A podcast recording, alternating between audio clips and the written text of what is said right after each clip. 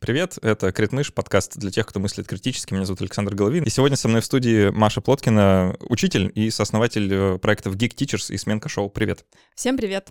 У нас э, обычно тут звучит джингл, вот, но как-то я принял решение, что пока джинглов не будет, и будет просто некоторое мгновение тишины, после которого мы начнем.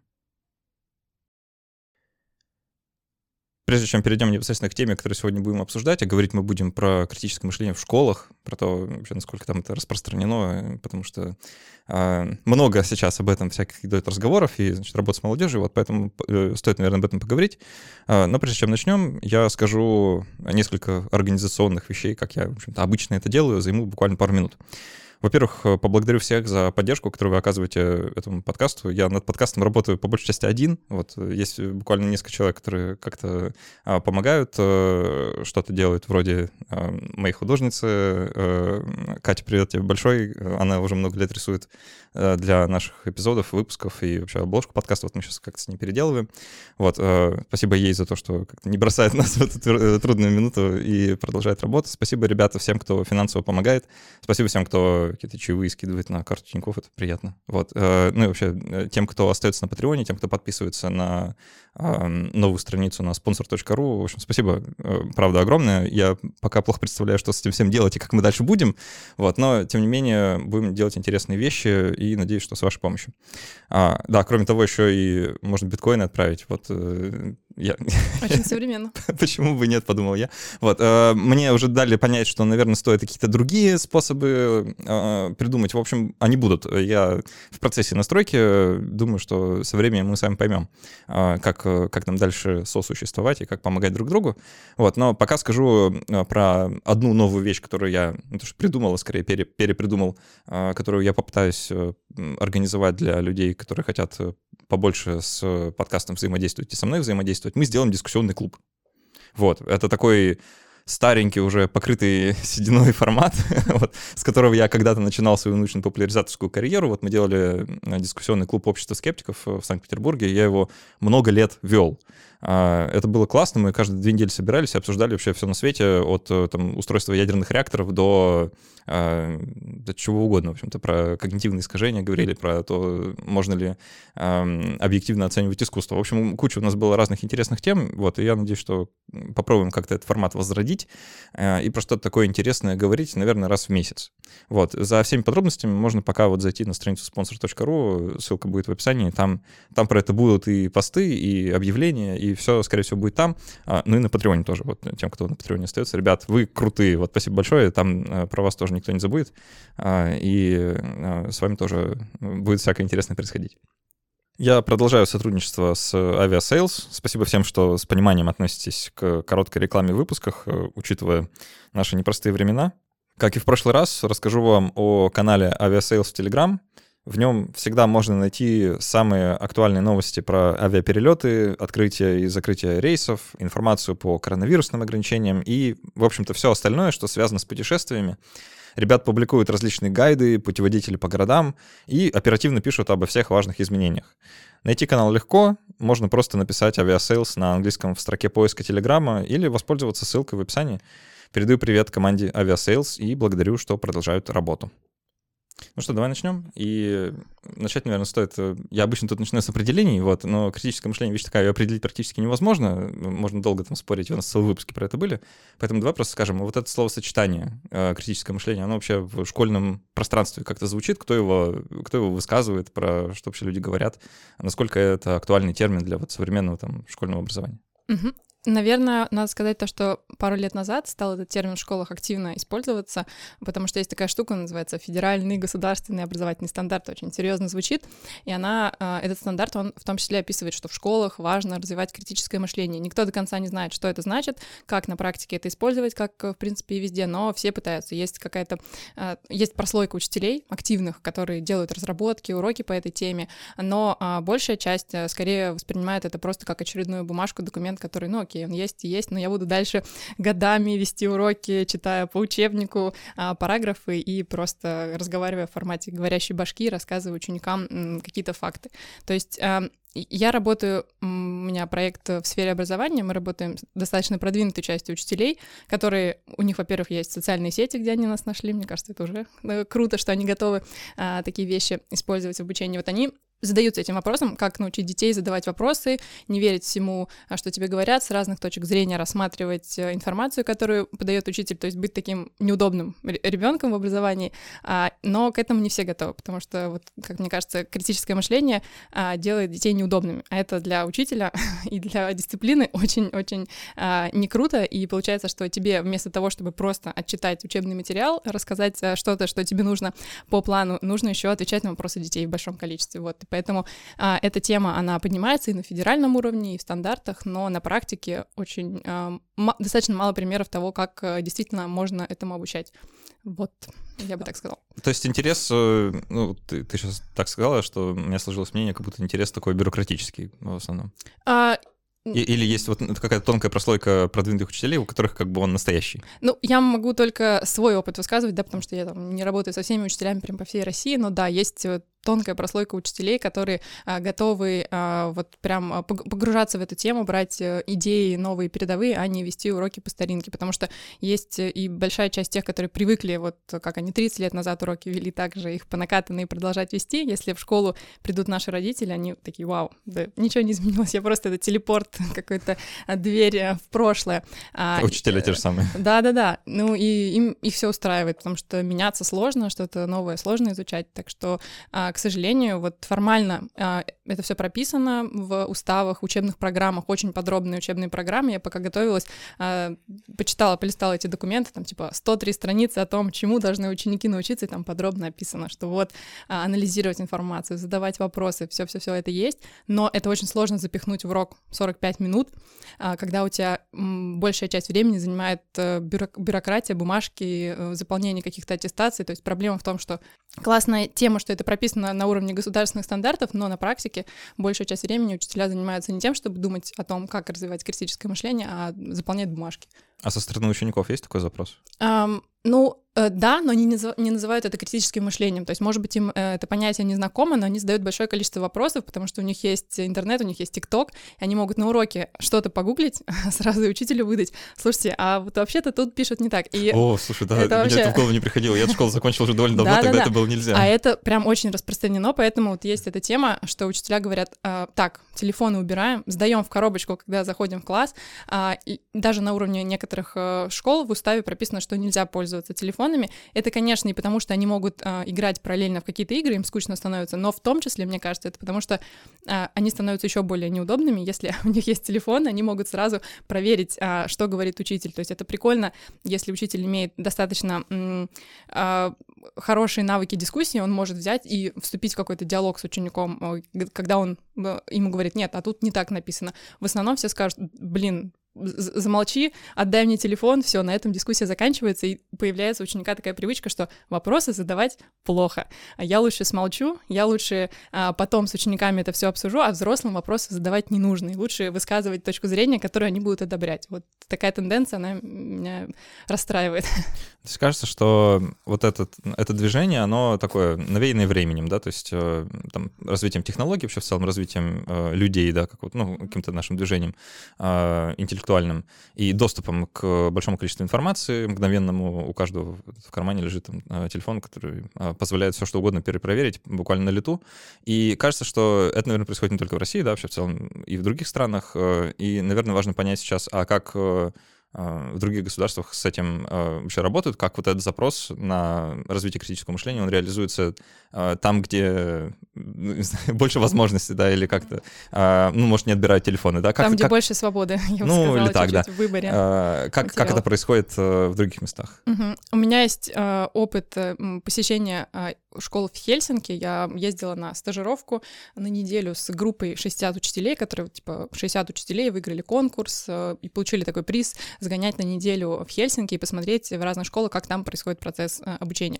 То есть это прям ребята, которые потом были готовы приехать в свои школы и распространять это по своим учителям, нести в массы, что смотрите, как у них все сделано. И а, самое, наверное, вот это сейчас не про критическое мышление, что больше всех, а, что больше всего поражало учителей вот в этих школах? Казалось бы, да, там какие-то, может быть, э, виртуальная реальность, шлемы, передовые технологии, то, что детям там разрешали ходить без обуви, там можно было ходить в носках. Если ты хочешь во время урока лечь на пол и читать лежа, либо если ты хочешь там такие фитболы сесть на какой-то фитбол, и тебе так удобнее, то, пожалуйста, делай это. И вот а, у них просто ломалась, э, никакой дисциплины, мозг, скажет что да, никакой дисциплины. А на переменах у них специально сделаны а, такие штуки, наклеены на пол а, скотчем обычным, а, разные фигуры, по которым нужно прыгать определенным образом. То есть они специально подталкивают детей на перемене как можно больше двигаться, ну, в начальной школе, например, чтобы потом на уроке у них не было желания постоянно а, двигаться и думать о том, что, блин, куда бы вот эту энергию свою выпустить. А, да, нам запрещали бегать по коридорам, да. Вот да, у нас помню. до сих пор не бегаем по коридорам. Специально стоят у нас э,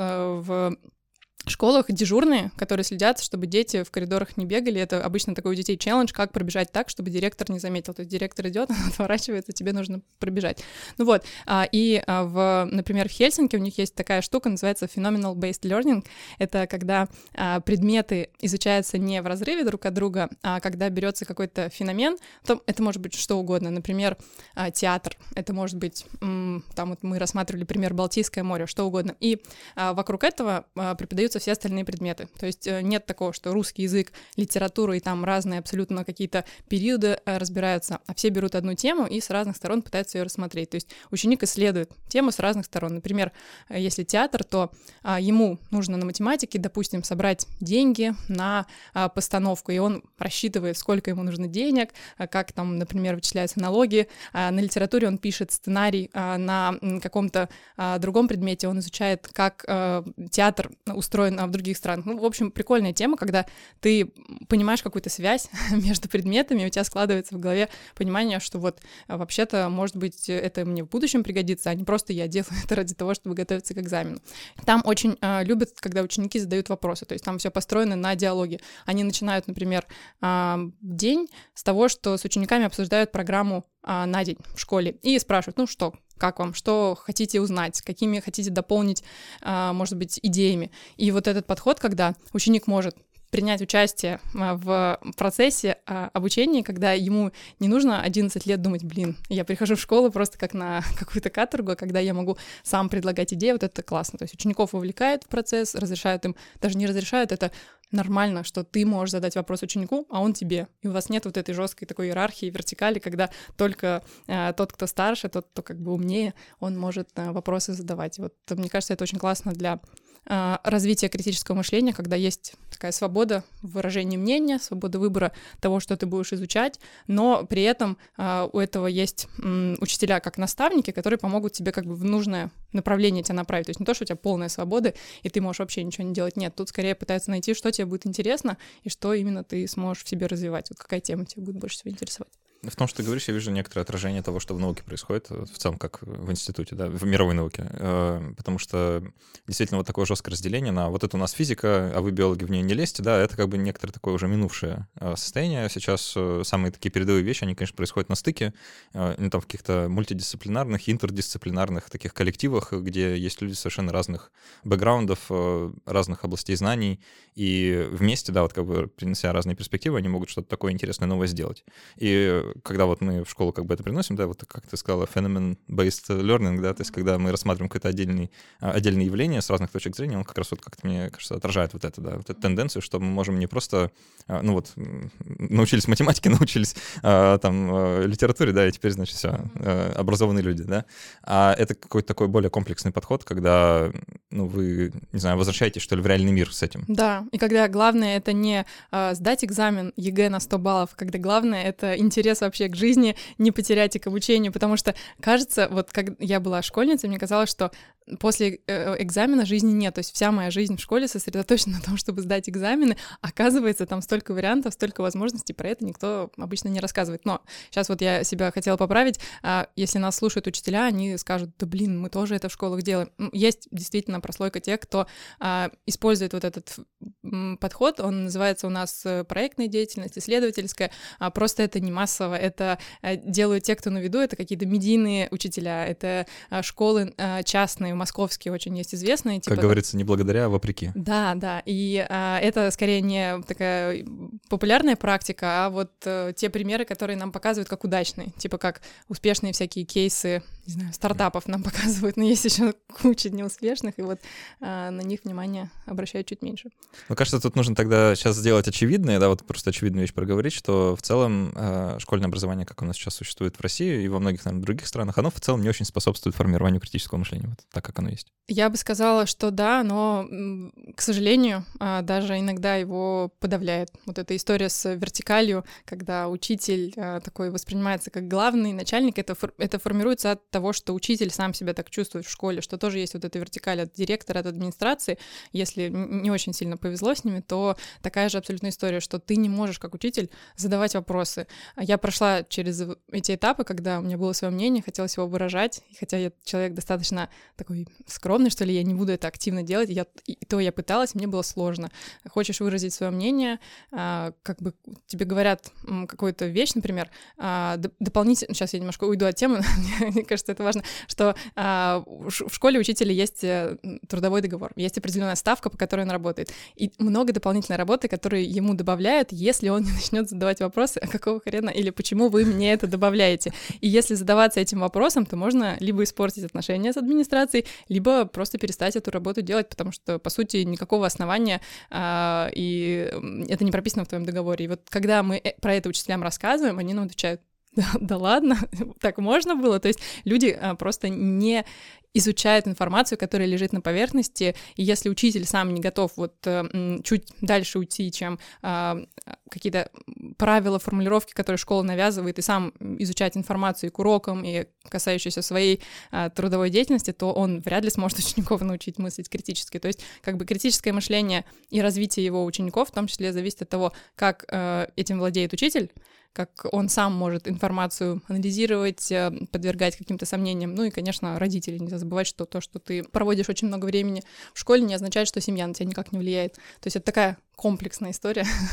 Да, как у нас, у нас, как известно, школа это воспитательную функцию выполняет. Да? А, хотя странно, казалось бы, почему. А, мне вспоминается эта известная картинка, типа комикс, да, где учитель, значит, проходит по рядам с учениками, у которых над головой такой, значит, бабл, да, как угу. в комиксах, и, значит, обрезает его до состояния такого ровного а, квадрата, да, да. да как, вот, а, как бы формируя а, то самое мышление по некому образцу, который непонятно кто непонятно где принял, непонятно по каким правилам, причинам и стандартам. А, и вот теперь, значит, нам всем навязан. А, со мной тут удивительная вещь была. Я э, находился, значит, в э, изоляторе временного содержания и читал книжку про осознанное неподчинение. Такой вот у меня был э, немножко сюрреалистичный experience, надо сказать. И, знаешь, в этой книге, она мне очень понравилась, я, может, ссылку даже оставлю на нее, потому что она действительно довольно любопытна. Там на примере того, как обучают собак-поводырей, показывается, почему у нас в целом подход к образованию такой половинчатый. Мы учим конформизму, Угу. И конформизм вообще довольно важная вещь, потому что без э, того, чтобы уважать там, авторитетов да, и слушаться правил, вообще как бы подчиняться им, э, человеческое общество невозможно. Да, это как вот то, что в нас зашито, ну так, ну даже на биологическом уровне мы как бы к этому приспособлены. Э, и с этим мы хорошо справляемся. Вот как мы сначала учим детей говорить, да, и ходить, а потом говорим сиди и молчи, да. Это, ну, в целом нормально. А, но проблема возникает в том, что мы не делаем следующий шаг, и мы не учим людей не подчиняться, да, потому что без того, чтобы не подчиняться, невозможно возможно развитие. Да? Э, если э, тебе говорят э, делать какую-то гадость, да, ты не знаешь, как от нее отказаться, потому что тебе никаких инструментов для этого не дали, то как-то сложно ее не сделать. Да? И кажется, что это вот то, что как-то рифмуется с критическим мышлением как феноменом, да, потому что критическое мышление, как мы вот сейчас с тобой установили да, вначале, оно во многом про задавание вопросов, про несогласие, да, какое-то такое активное несогласие а, не с целью там как-то саботировать, да, а с целью, не знаю, что разобраться. Ну да, что-то другое изучить. сделать, да, угу. пойти какой-то другой дорогой. А, ну, и, а что там с учителями-то? Как у них с этим в итоге? Не хочется сейчас мне просто поставить крест на системе российского образования, потому что э, все не так печально, наверное, как я драматично, как я описываю, но примеры у меня есть э, гру- грустные. А история про то, что э, учителя не любят задавать вопросы ни себе, ни кому, никому-либо в школе, потому что это может повлечь за собой какие-то неудобные ответы. А поэтому проще делать то, что тебе а, говорят, и мне кажется, что вот чего действительно не хватает в школе, так это а, курсов, э, мероприятий для учителей, где, которые бы не назывались критическое мышление, там бы показывали на слайдах, это критическое мышление, да, это так не работает, то есть это все в совокупности а, можно изучать через какие-то проекты. А, например, та же история, что учителя литературы а, обучают читать текст, да, и понимание текста и умение как бы его проанализировать, сделать выводы, это тоже часть критического мышления, то, что ты можешь воспринять информацию, ее переработать и выдать дальше, ну, какой-то вывод, да, и там... Сейчас, да, сейчас у слушателей какие-то, мне кажется, вьетнамские флешбеки да. про синие занавески, и вот это все, что хотел сказать автор.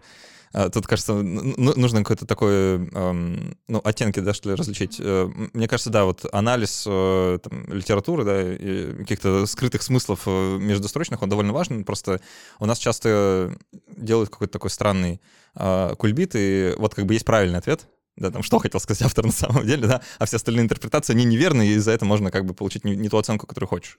Отличная история у меня всплывает в голове из моей, а, из моей школы, из моего прошлого. У нас учитель литературы, супер потрясающая женщина, вдруг, если она меня слушает, то привет вам. А, но у нас все произведения абсолютно литературные, они разбирались точка, то, только с ее точки зрения религиозной. Она была очень религиозная, она любила вообще а, каждое произведение, абсолютно каждого автора разбирать только через эту призму. И получается, что мы в течение пяти лет разбирали каждое, а, каждого автора вот э, одним способом. Я точно знала, как мне нужно написать сочинение, что мне нужно сказать, чтобы я получила 4 или 5. И я уловила вот эту историю, что я не хочу с ней вступать в какие-то споры, и понимала, что, блин, мне это не, не нравится, но вот э, получалось, что у нас учитель очень ну, жестко транслировал только свою единственную, как бы верную, что ли, Забавно, у меня, у меня точно такая же иммунология была в медицинском вузе, представляешь? Иммунология медицинская, звучит как-то... С теологической точки зрения. Расходится немножко. Ну, мне тоже казалось, но нет, все возможно. Да, и вот э, мне кажется, что прикольным примером того, э, у кого, если можно так сказать, классно прокачан навык критического мышления или вот э, так как бы сформулировать то, что э, дети, которые еще не пришли в школу, когда они на этапе изучения мира, они вот э, просто миллионом вопросов засыпают своих родителей, это отличный пример, то, как, в принципе, классно было бы, чтобы дети вели себя и в школе, и что родители, если они как бы хотят своему ребенку помочь развиться, они стараются на эти вопросы ответить, они не придумывают какие-то нелепые а, а потому что я отговорки, так сказала. потому что я так сказала, или у меня еще есть классный пример, я не знаю, в вашем подкасте говорится ли слово попа, но есть... Теперь да. Теперь да, отлично. Э, например, э, как родители объясняют, почему не надо есть сладкое, они говорят, попа слипнется. О, да, мне говорили, да. Я долго пытался представить, как ну, в смысле, там, наверное, должен выделяться какой-то секрет улитки, да? Но дети некоторые пытаются проводить эксперименты, то есть они едят как можно больше конфет, чтобы это проверить, опровергнуть. А ведь, по сути, это можно даже маленькому ребенку объяснить, какие у этого будут последствия, да, с точки зрения там здоровья. В общем, очень меня и некоторые вот эти детские мифы и попытки детям объяснить э, науку через вот какие-то фейки, а, расстраивает. Согласен, да. Мне, знаешь, даже э, порой кажется, вот когда у нас были разговоры там про то, что такое критическое мышление, как его определить, э, я довольно часто люблю какую-то такую редукцию проводить до вот состояния одного вопроса «почему?». Uh-huh. Да, потому что если вы вооружитесь этим вопросом, вот как дети, да, в возрасте там, когда там... 3-4 года, да, да если вооружиться этим вопросом вот, до абсурда, то это как раз и есть оно самое, потому что, ну, тебе говорят, не ешь сладкого, ты такой, почему? Да, ты говоришь, попа слипнется, почему? Да. Uh-huh. И тут можно очень быстро дойти, в общем общем-то, довольно так интересно. Можно быстро получить по этой самой попе. А, ну да, быстро. да, в принципе, да. И на этом разговор закончится, да, и критическое мышление тоже. Вот, так что тут действительно некоторая такая доля э, свободы, наверное, для этого нужна. А, давай тогда поговорим про то, как э, вообще какие могут быть подходы к обучению э, детей критическому мышлению, которые, значит, вот пришли такие немножко искалеченные, да, как-то уже э, эта история про все, что слиплось, да, и они бы хотели, наверное, задавать вопросы и еще что-то, ну, как-то критично подходить к миру, но как немножко травмированные предыдущим опытом, что ли. А как, как вообще можно с этим работать? Что вы делаете, да, вот в рамках тех проектов, которые ты начинаешь? Угу. Ну, э, как я говорила, что мы больше работаем с учителями, потому что я считаю, что если учитель сам не знает то, о чем он рассказывает, или хотя бы у него нет желания этого узнать, то невозможно этому детей научить.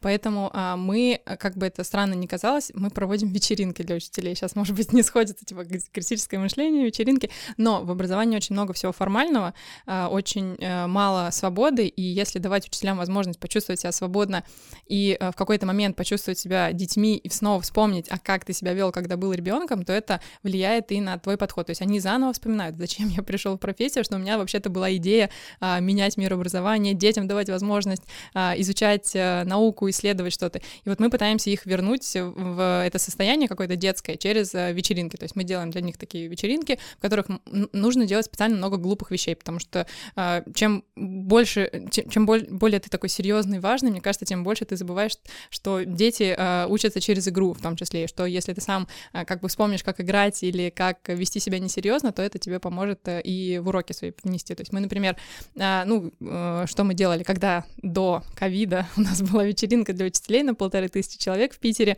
а, скептически относятся люди, приходят сначала и говорят, а где доклады, где люди в пиджаках, где все, что, к чему мы привыкли. А, мы а, обязательно делаем костюмы, декорации, и а, занятия ведут для учителей ученики. То есть мы готовим э, мастер-классы, например, по тому, как пользоваться всякими приложениями, телефонами на уроках, их ведут ученики. И вот учителя из разных школ приходят и такие, вау, нам ученик рассказывает, как это можно использовать на уроке, он рассказывает интересно и, и показывает, как его учитель это применяет. И вот такой подход ломает э, наверное, у них э, в сознании, как можно себя вести. История о том, что если ученику дать больше свободы и дать возможность а, участвовать в уроке, вот а, мне кажется, это тоже классно для... В, в прямом смысле слова разрыв шаблона. разрыв шаблона, да, для развития критического мышления, когда а, ты можешь... А, учить, учитель может тебе задавать вопросы, ты можешь ему задавать вопросы, ты можешь сказать, что вот нет, я считаю, что не так нужно вести урок, давайте я вам предложу идеи, как это можно делать. Вот, потом история, которая мне очень нравится, но, к сожалению, в своей школе у меня этого было мало, это дебаты. О, да. Это классная тема, она обычно преподается как кружок для каких-то чуть-чуть таких сумасшедших ребят, которые остаются после уроков и сидят там 6 часов и общаются, и э, массово она, ну, в школах не прижилась, потому что дебаты не, как бы не сделали модным, да, мейнстримом это можно сделать, если сделать это модным, вести как такую культуру, что ты можешь взять э, какую-то точку зрения, которая даже тебе не нравится, примерить ее на себя и научиться ее защищать. Вот э, мы с учителями тоже такое пытались сделать, мы брали, э, например, историю, что им не нравится делать. Им не нравится, когда родители им пишут в социальные сети, на выходных. Делили их на группы, и одной группе нужно было защищать и приводить аргументы в пользу этого, другой противостоять. И вот когда пробуешь... Эта палата запретит родителям писать в соцсетях. Да, да, да, да. И когда пробуешь с учителями делать то, что они потом могут делать с учениками, то они как бы на себе попробовали, поняли, что это прикольно, это работает, это весело, это э, дает возможность там для размышлений, то они э, дальше возвращаются в школу и пробуют это у себя. То есть как бы показываешь им примерно ниже, не просто в теории, а в практике, и они дальше готовы это на свою деятельность транслировать. Вот а, мы предлагаем учителям разбирать какие-то вопросы достаточно базовые, которые всегда были в школе, но никто не задается вопросом, зачем это нужно. Например, все носят школьную форму.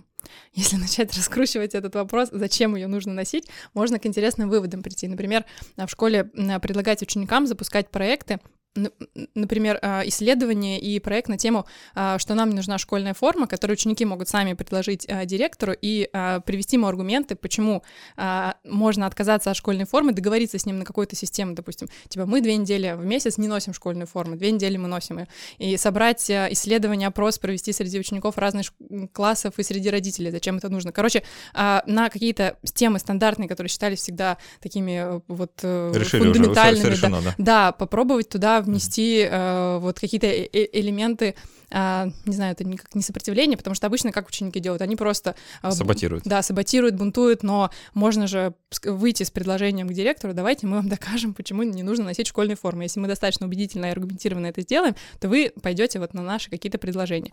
Вот в таком формате можно работать только если учитель сам умеет это организовывать. Поэтому вот я опять же э, откатываюсь к этой теме, что а, классно научить учителей а, таким форматом, тогда они смогут это ученикам а, передавать. А, расскажи про фейки, а, тот проект, который вы сейчас запускаете. Я так понял, э, что это классные часы, да, то есть это уроки для э, учеников средних школ мы не называем это уроком, мы говорим занятия, потому Занятие. что массово э, внедрять какие-то уроки нельзя, если ты не имеешь отношения да. Да, к Министерству образования. Это э, можно проводить занятия, которые можно провести во время классного часа, либо какие-то кусочки взять себе для э, основной работы, например, на уроках литературы, информатики э, с начальной школы даже при желании. А у нас возраст ограничен э, пятым классом, потому что для начальной школы нужна отдельная адаптация всего занятия.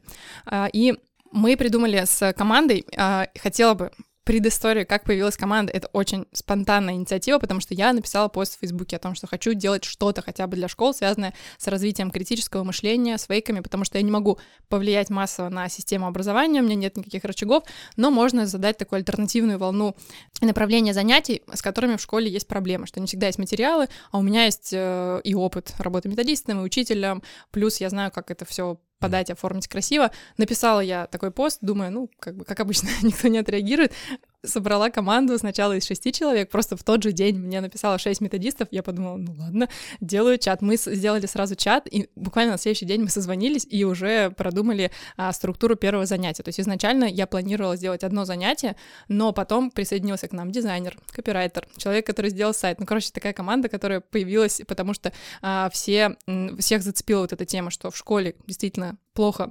с тем, как развивать критическое мышление, а мы можем принести свои идеи через игровые занятия. Вот эти игровые занятия можно проводить с пятого класса. Нам писали даже отзывы, что проводили их в универе. Я, и написали, что, ну, было, конечно, достаточно просто. Я подумала, ну, ребят, мы специально делали это для учеников пятого класса. Очевидно, для студентов это материал, а, который нужно будет дополнять.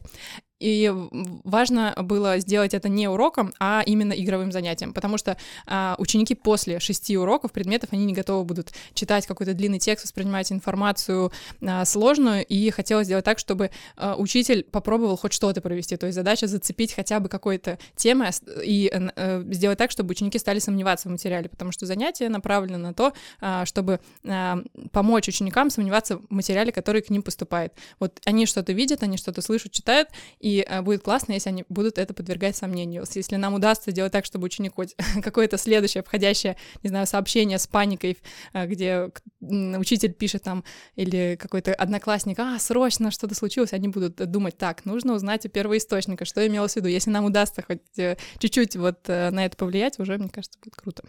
Э, я смотрел презентацию э, первого урока, так понял, вы задумываете, задумываете три, да. по крайней мере, на сайте, да, вот пока так. Э, кажется, следующий должен быть уже вот-вот. Да-да-да. Не знаю, как у вас там по срокам все не съедет ли, но очень надеюсь, что нет. Можно я своими мыслями поделюсь? Да, конечно, я, конечно. А, я вот посмотрел эту презентацию, я не прочитал э, там сценарий, да, вот как для, э, для, для учителя, видно, там как это проводить, потому что не успел. Вот, но э, мне понравилась как бы форма, в которой это сделано, действительно какая-то такая игровая штука, да, что вы там предлагаете ученикам сначала разобраться, что такое мнение, что такое факт, да, как можно отличить одно от другого, поподбирать там разные, пробовать друг друга запутать, да, там как-то пообмениваться листочками, посмотреть, кто там, кто там что написал. А, мне кажется, это очень прикольный подход, потому что э, он такой э, в хорошем смысле детский, то есть э, там видно, что вы постарались как-то его так развернуть в сторону учеников. Там, там кажется, даже есть появление каких-то блогеров, которые... Да, да, да. Я, я сейчас не знаю, кто это, потому что по ссылке побоялся переходить. Вот. А, но как-то так современненько, да, это сделано, все так, ну, и красиво, да, это еще тоже, наверное, тоже важно. Спасибо. Ну, пожалуйста, это, ну, я даже не могу сказать, что это комплимент, как бы я не, не что лестью здесь занимаюсь, мне действительно понравилось. А, но а, хочется понять, а что дальше, да, то есть это вот э, Э, это действительно такой entry level, да, то есть э, какой-то такой начальный, начальный этап, что ребята, не uh-huh. все, что вам говорят, правда, да, uh-huh. это как вот... Э, Базовая такая гигиена информации, которая к тебе поступает, да. Да, да, а можешь рассказать немножко про планы, да, что вы хотите, как хотите это идти дальше развить, чтобы там в следующих занятиях, да, если можно так поспойлерить немножко, а какие еще навыки, помимо вот такого базового сопротивления, ну и просто не выкладывать в свою коробочку все, что вам взрослые говорят, да, что еще можно такого дать ученикам вот таких вот средних классов? Наверное, на уровне вот этих первых трех занятий это действительно будет очень базовая информация, потому что важно, важно начать с нее, и за счет того, что материалы без углубленного какого-то подхода это привлечет большую аудиторию. А когда мы привлечем большую аудиторию, уже можно будет заниматься более фундаментальными вещами. Поэтому второе занятие, оно про фейки будет практически целиком. Мы э, в первом занятии в основном разбирали факты и мнения. Здесь мы поговорим о том, что такое фейк, что э, обычно путают э, с фейками и э, где это нам встречается в обычной жизни. Примеры мы разбираем нейтральные. Допустим, есть цитаты э, известных э, историков, э, точнее, не историков, а исторических личностей. Им приписывают цитаты э, каких каких-то блогеров или актеров и так далее. И реально можно э, начать этому верить, если не знать, что такие вещи можно подделывать. То есть на уровне того, что тебе встречается в бытовой жизни, когда ты видишь, например, э, какого-то философа, ему приписывают э, цитаты из современности, либо э, какие-то делают отсылки э, к тому, что там у кого-то был э, телефон, iPhone, хотя это происходило 300 лет назад. Ну, короче, вот... Ну... Моя любимая, знаешь, какая история? Это вездесущая фотография э, японца Марихио Усиба, которого все почему-то путают с Конфуцием, или какая-нибудь цитата, которая даже Конфуцию не принадлежит.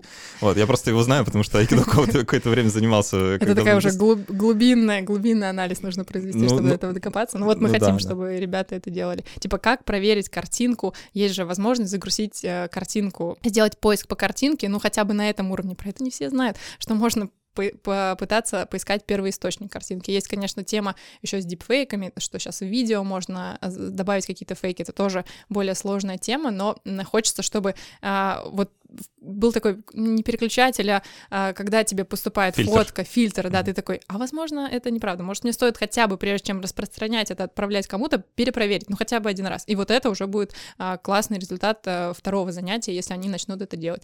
Плюс тема, которая тоже такая насквозная, будет второго, третьего занятия, как а, выражать свое мнение. Потому что ты научился а, примерно а, отличать фейки от а, фактов, да, мнение от, а, мнение от фактов, но как дальше разговаривать э, с теми, кто вообще в этой теме ноль и не пытается как-то фильтровать информацию подходящую, чтобы это не переросло в ссору. А, это отсылка к дебатам, то есть как проводить э, дебаты, э, не называя это дебатами, потому что у всех почему-то, я не знаю, почему так не любят в школе дебаты, а, как-то мы должны придумать как-то игровое название для этого.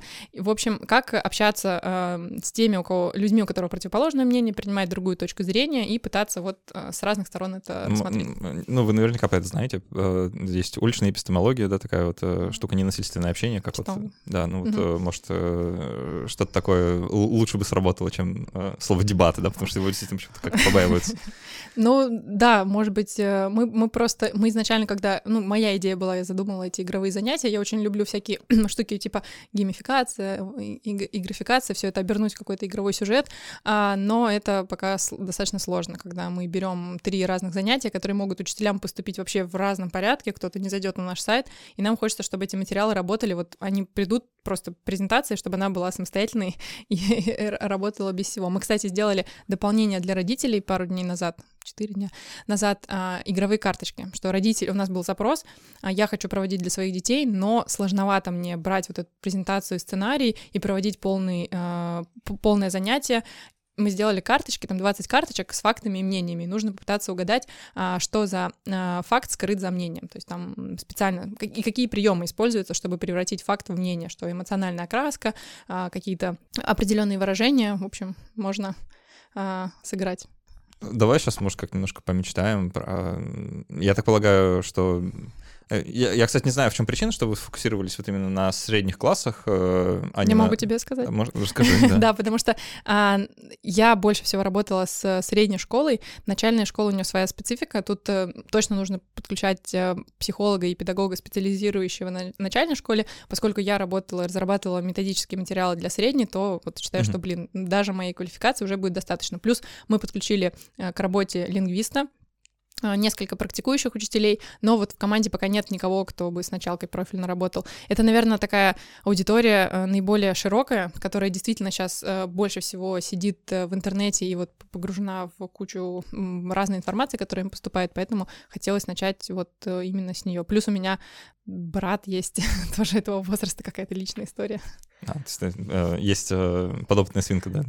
Да, у меня, кстати, бр... ну, брат есть один, который, он сейчас старше, и все мои эксперименты, когда я работала учителем, я готовила уроки для учеников, я на нем тестировала, то есть он, ну, он тогда был не совсем по возрасту, он садился и 40 минут э, выполнял всякие упражнения, бедный. Ну, честь, честь ему хвала. Да. А, только первый проходит, наверное, везде нужен. А, а что насчет старших классов? Потому что, а, ну так, если сейчас подумать, что ну, вот станет это таким, знаешь, масштабным всероссийским явлением, ожидаем, да, что все вот так примутся а, активно это внедрять и ну, действительно обретет популярность среди учеников, среди родителей, среди учителей, а, и захочется дальше, да, то есть, ну, там, дети, которые вот сейчас пройдут э, эти этапы, да, через несколько лет вырастут, там, пойдут в, э, старшую, в старшую школу, в старшие классы, а, а что еще им можно будет дать, да, вот какие еще навыки в рамках школьного образования вот такого, ну, игровых занятий, да, или уже чего-то более такого масштабного можно было бы сделать? Ну, я думаю, что это а, какой-то, может быть, уклон в журналистику, а, например, что как, как можно... Есть, на самом деле, есть уже такие проекты, как наш, просто у них нет готовых занятий, которые можно использовать для уроков. Есть проект, называется «Земля плоская», на английском, я сейчас не хочу произношение позориться, а, и они делают подборку видео для старших классов, где рассказывают, что такое факты и фейки. То есть у нас сейчас, как вот ты заметил, очень все бегло разбирается для старших классов, можно гораздо больше дать базы, то есть можно разбираться разобраться, что такое факт. Я узнала недавно, что есть факт, а есть фактоид. И вот, например, им можно рассказывать такие вещи. Можно учить их а, более а, подробно углубляться в тему дебатов. А вот мне кажется, что я бы для старшей школы, если мы сейчас будем делать занятия, я бы сделала такой какой-то курс по дебатам, что мы бы с ними брали факты нейтральные какие-то, связанные с школьной программой, или вот, как я говорила, там, про школьную форму, какие-то штуки, которые они могли бы потом в школу приносить директору, администратору, предлагать проводить на уровне школы, что вот давайте проведем Э, всеобщие школьные дебаты на эту тему. Давайте вот э, а, у нас есть да, там план и советы, как, как, как это все можно проводить. Наверное, в эту сторону я бы посмотрела. Еще хотелось бы добавить это не только для старшей школы, а, что это не будет все работать, если мы не сделаем какую-то адаптацию для учеников и детей, потому что на наш сайт заходишь, сейчас нам можно взять материалы для учеников, для родителей, но к нам заходят и ученики, и они для себя там пока что ничего полезного взять не могут, кроме, наверное, игры для родителей, поэтому очень важно, что если ученик старшей школы к нам заходит, он мог пройти сразу, например, несколько тестов, а, поиграть в игру онлайн тоже на факты и мнения, а, пусть он проведет там 5 минут, это не важно, если он хотя бы возьмет для себя хоть э, какую-то крупицу идей, которые мы заложили, уже будет неплохо. Вот, кстати, знаешь, какая вещь мне сейчас э, вспомнилась. Э, может, это действительно задача для методистов, э, потому что не, не всем понятно, кто еще это может сделать. Э, с критическим мышлением, как явлением, есть некоторая такая беда, его очень сложно измерять, потому что его невозможно определить нормально. И, ну, вот, например, в Штатах, да, есть целые компании, которые занимаются тем, что вот они разрабатывают тесты, потом их продают, да, то есть это вот э, такие уже обкатанные на большом количестве людей, э, и э, их довольно сложно адаптировать, потому что они все с региональным контекстом, и э, российскому пользователю могут быть совершенно непонятны, да, вот я пытался проходить, как бы, честно говоря, это довольно сложно. Э, ну и кроме того, они не дешевые, да, и э, не совсем ясно, как нам, э, вот, как вообще в русскоязычном пространстве с ним быть и как вообще измерять, да, вот там, успех или не успех, потому что если мы обучаем чему-то, то хочется проверить вообще, насколько это эффективно. Нет ли у тебя идеи, допустим, ну или вообще мысли в эту сторону, как можно было бы разработать какой-то тест, да, какой-то такой, ну вот так, объединенными усилиями команды методистов, и что для этого нужно? Конечно, это было бы классно. Я, честно, когда начинала этот проект, я не думала, что он дорастет до таких масштабов. То есть так сейчас я в процессе такая, так, надо еще это сделать и вот это. И действительно, а, мы вначале не думали о том, что а, нужно будет измерять результаты, хотя все проекты, которые я делаю, я понимаю, что есть такая штука, impact, типа, а, не совсем имеет отношение к тому, что ты говоришь, да, тест критического мышления, но, в принципе, все гипотезы, которые у нас есть, что наши занятия, они помогут ученикам в этом, в этом и в этом. Действительно, если у нас будет возможность это протестировать, мы потом сможем больше людей к этому привлекать, потому что у нас будут конкретные цифры, как это повлияло на их, я не знаю, жизнь а, и, и На будущее. результаты ЕГЭ. На результаты ЕГЭ, да, самое главное, конечно. Это а, то, что можно будет продать Да, да, да, хороший ход. Поэтому, если кто-то нас слушает сейчас и хочет помочь нам разработать тесты для школ, пожалуйста, давайте это делать. Сейчас у меня нет в команде таких а, специалистов, мы скорее работаем на то, что сделать базу занятий, и потом мы, наверное, дорастем и до вот этого этапа, что мы будем тестировать тех, кто пройдет. Нам сейчас важно запустить волну, чтобы как можно больше людей провели занятия, потому что сейчас на уровне это находится такой раскрутки. Так что идея супер, да. Если кто-то нас сейчас послушал и такой, блин, какая классная инициатива, так хочется поучаствовать, а куда бежать? Можно в социальной сети. можно на сайт зайти, называется «Фейки», если вы наберете а, «Фейки для школ». Недавно выходила статья бумаги про нас, а, или, например, вы наберете «Фейки Geek Teachers», потому что у нас на сайте тоже это Или можно ссылку есть. в описании подкаста нажать. Да, более современный подход, спасибо. И можно писать, я отвечаю быстро достаточно, и можно присоединиться в любом виде к нам. Нам в команду нужны еще, например, люди, которые занимаются разработкой игр. У меня есть такая мечта сделать из этого и настольную игру, и компьютерную игру.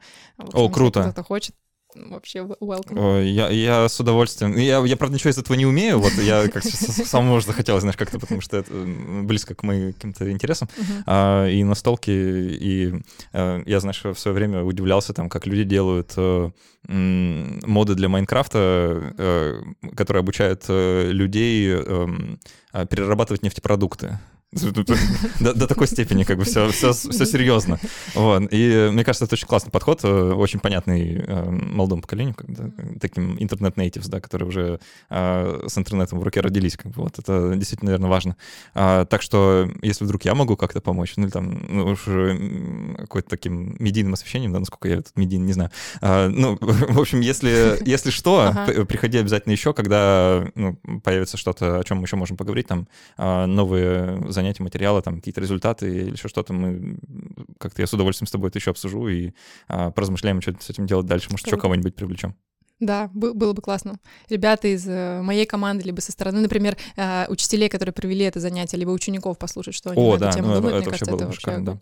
А, так что будем на связи. И, э, да, дорогие слушатели, если вас заинтересовало, да, обязательно проходите по ссылке. Если вы в школе каким-то образом, если вы ученик или учитель или родитель неравнодушный, то вот ссылка, там можно скачать все, что нужно скачать. Можно, и даже нужно писать критику. Если у вас есть какие-то замечания, пожалуйста, мы готовы все переработать, потому что нам нужна обратная связь. Круто, да, вот так что очень надеюсь, что э, кого-то из вас мы заинтересовали это, этой беседой, потому что, ну, а кто, если не мы? Да, видимо, никто, так что надо. Э, мы постепенно будем переходить к, к той части, которой давно не было, к послекастам, как я их называю, да, это как бы такая, такая часть, где мы будем отвечать на вопросы патронов вот, э, и других спонсоров, да, теперь нужно, нужно как-то разграничивать, потому что все немножко... Э, угу. Перемешалось? Ну да, в общем, как что-то изменилось. Поэтому теперь э, буду вот так говорить, да, на вопрос патронов и других и других помогающих. Э, я не знаю, я придумаю, как, как лучше к вам обращаться. А, ребят, спасибо всем, кто это делает. Э, это невероятно приятно. А, благодаря этому, собственно, я продолжаю работать. Вот. А, а иначе даже не знаю, что бы я делал.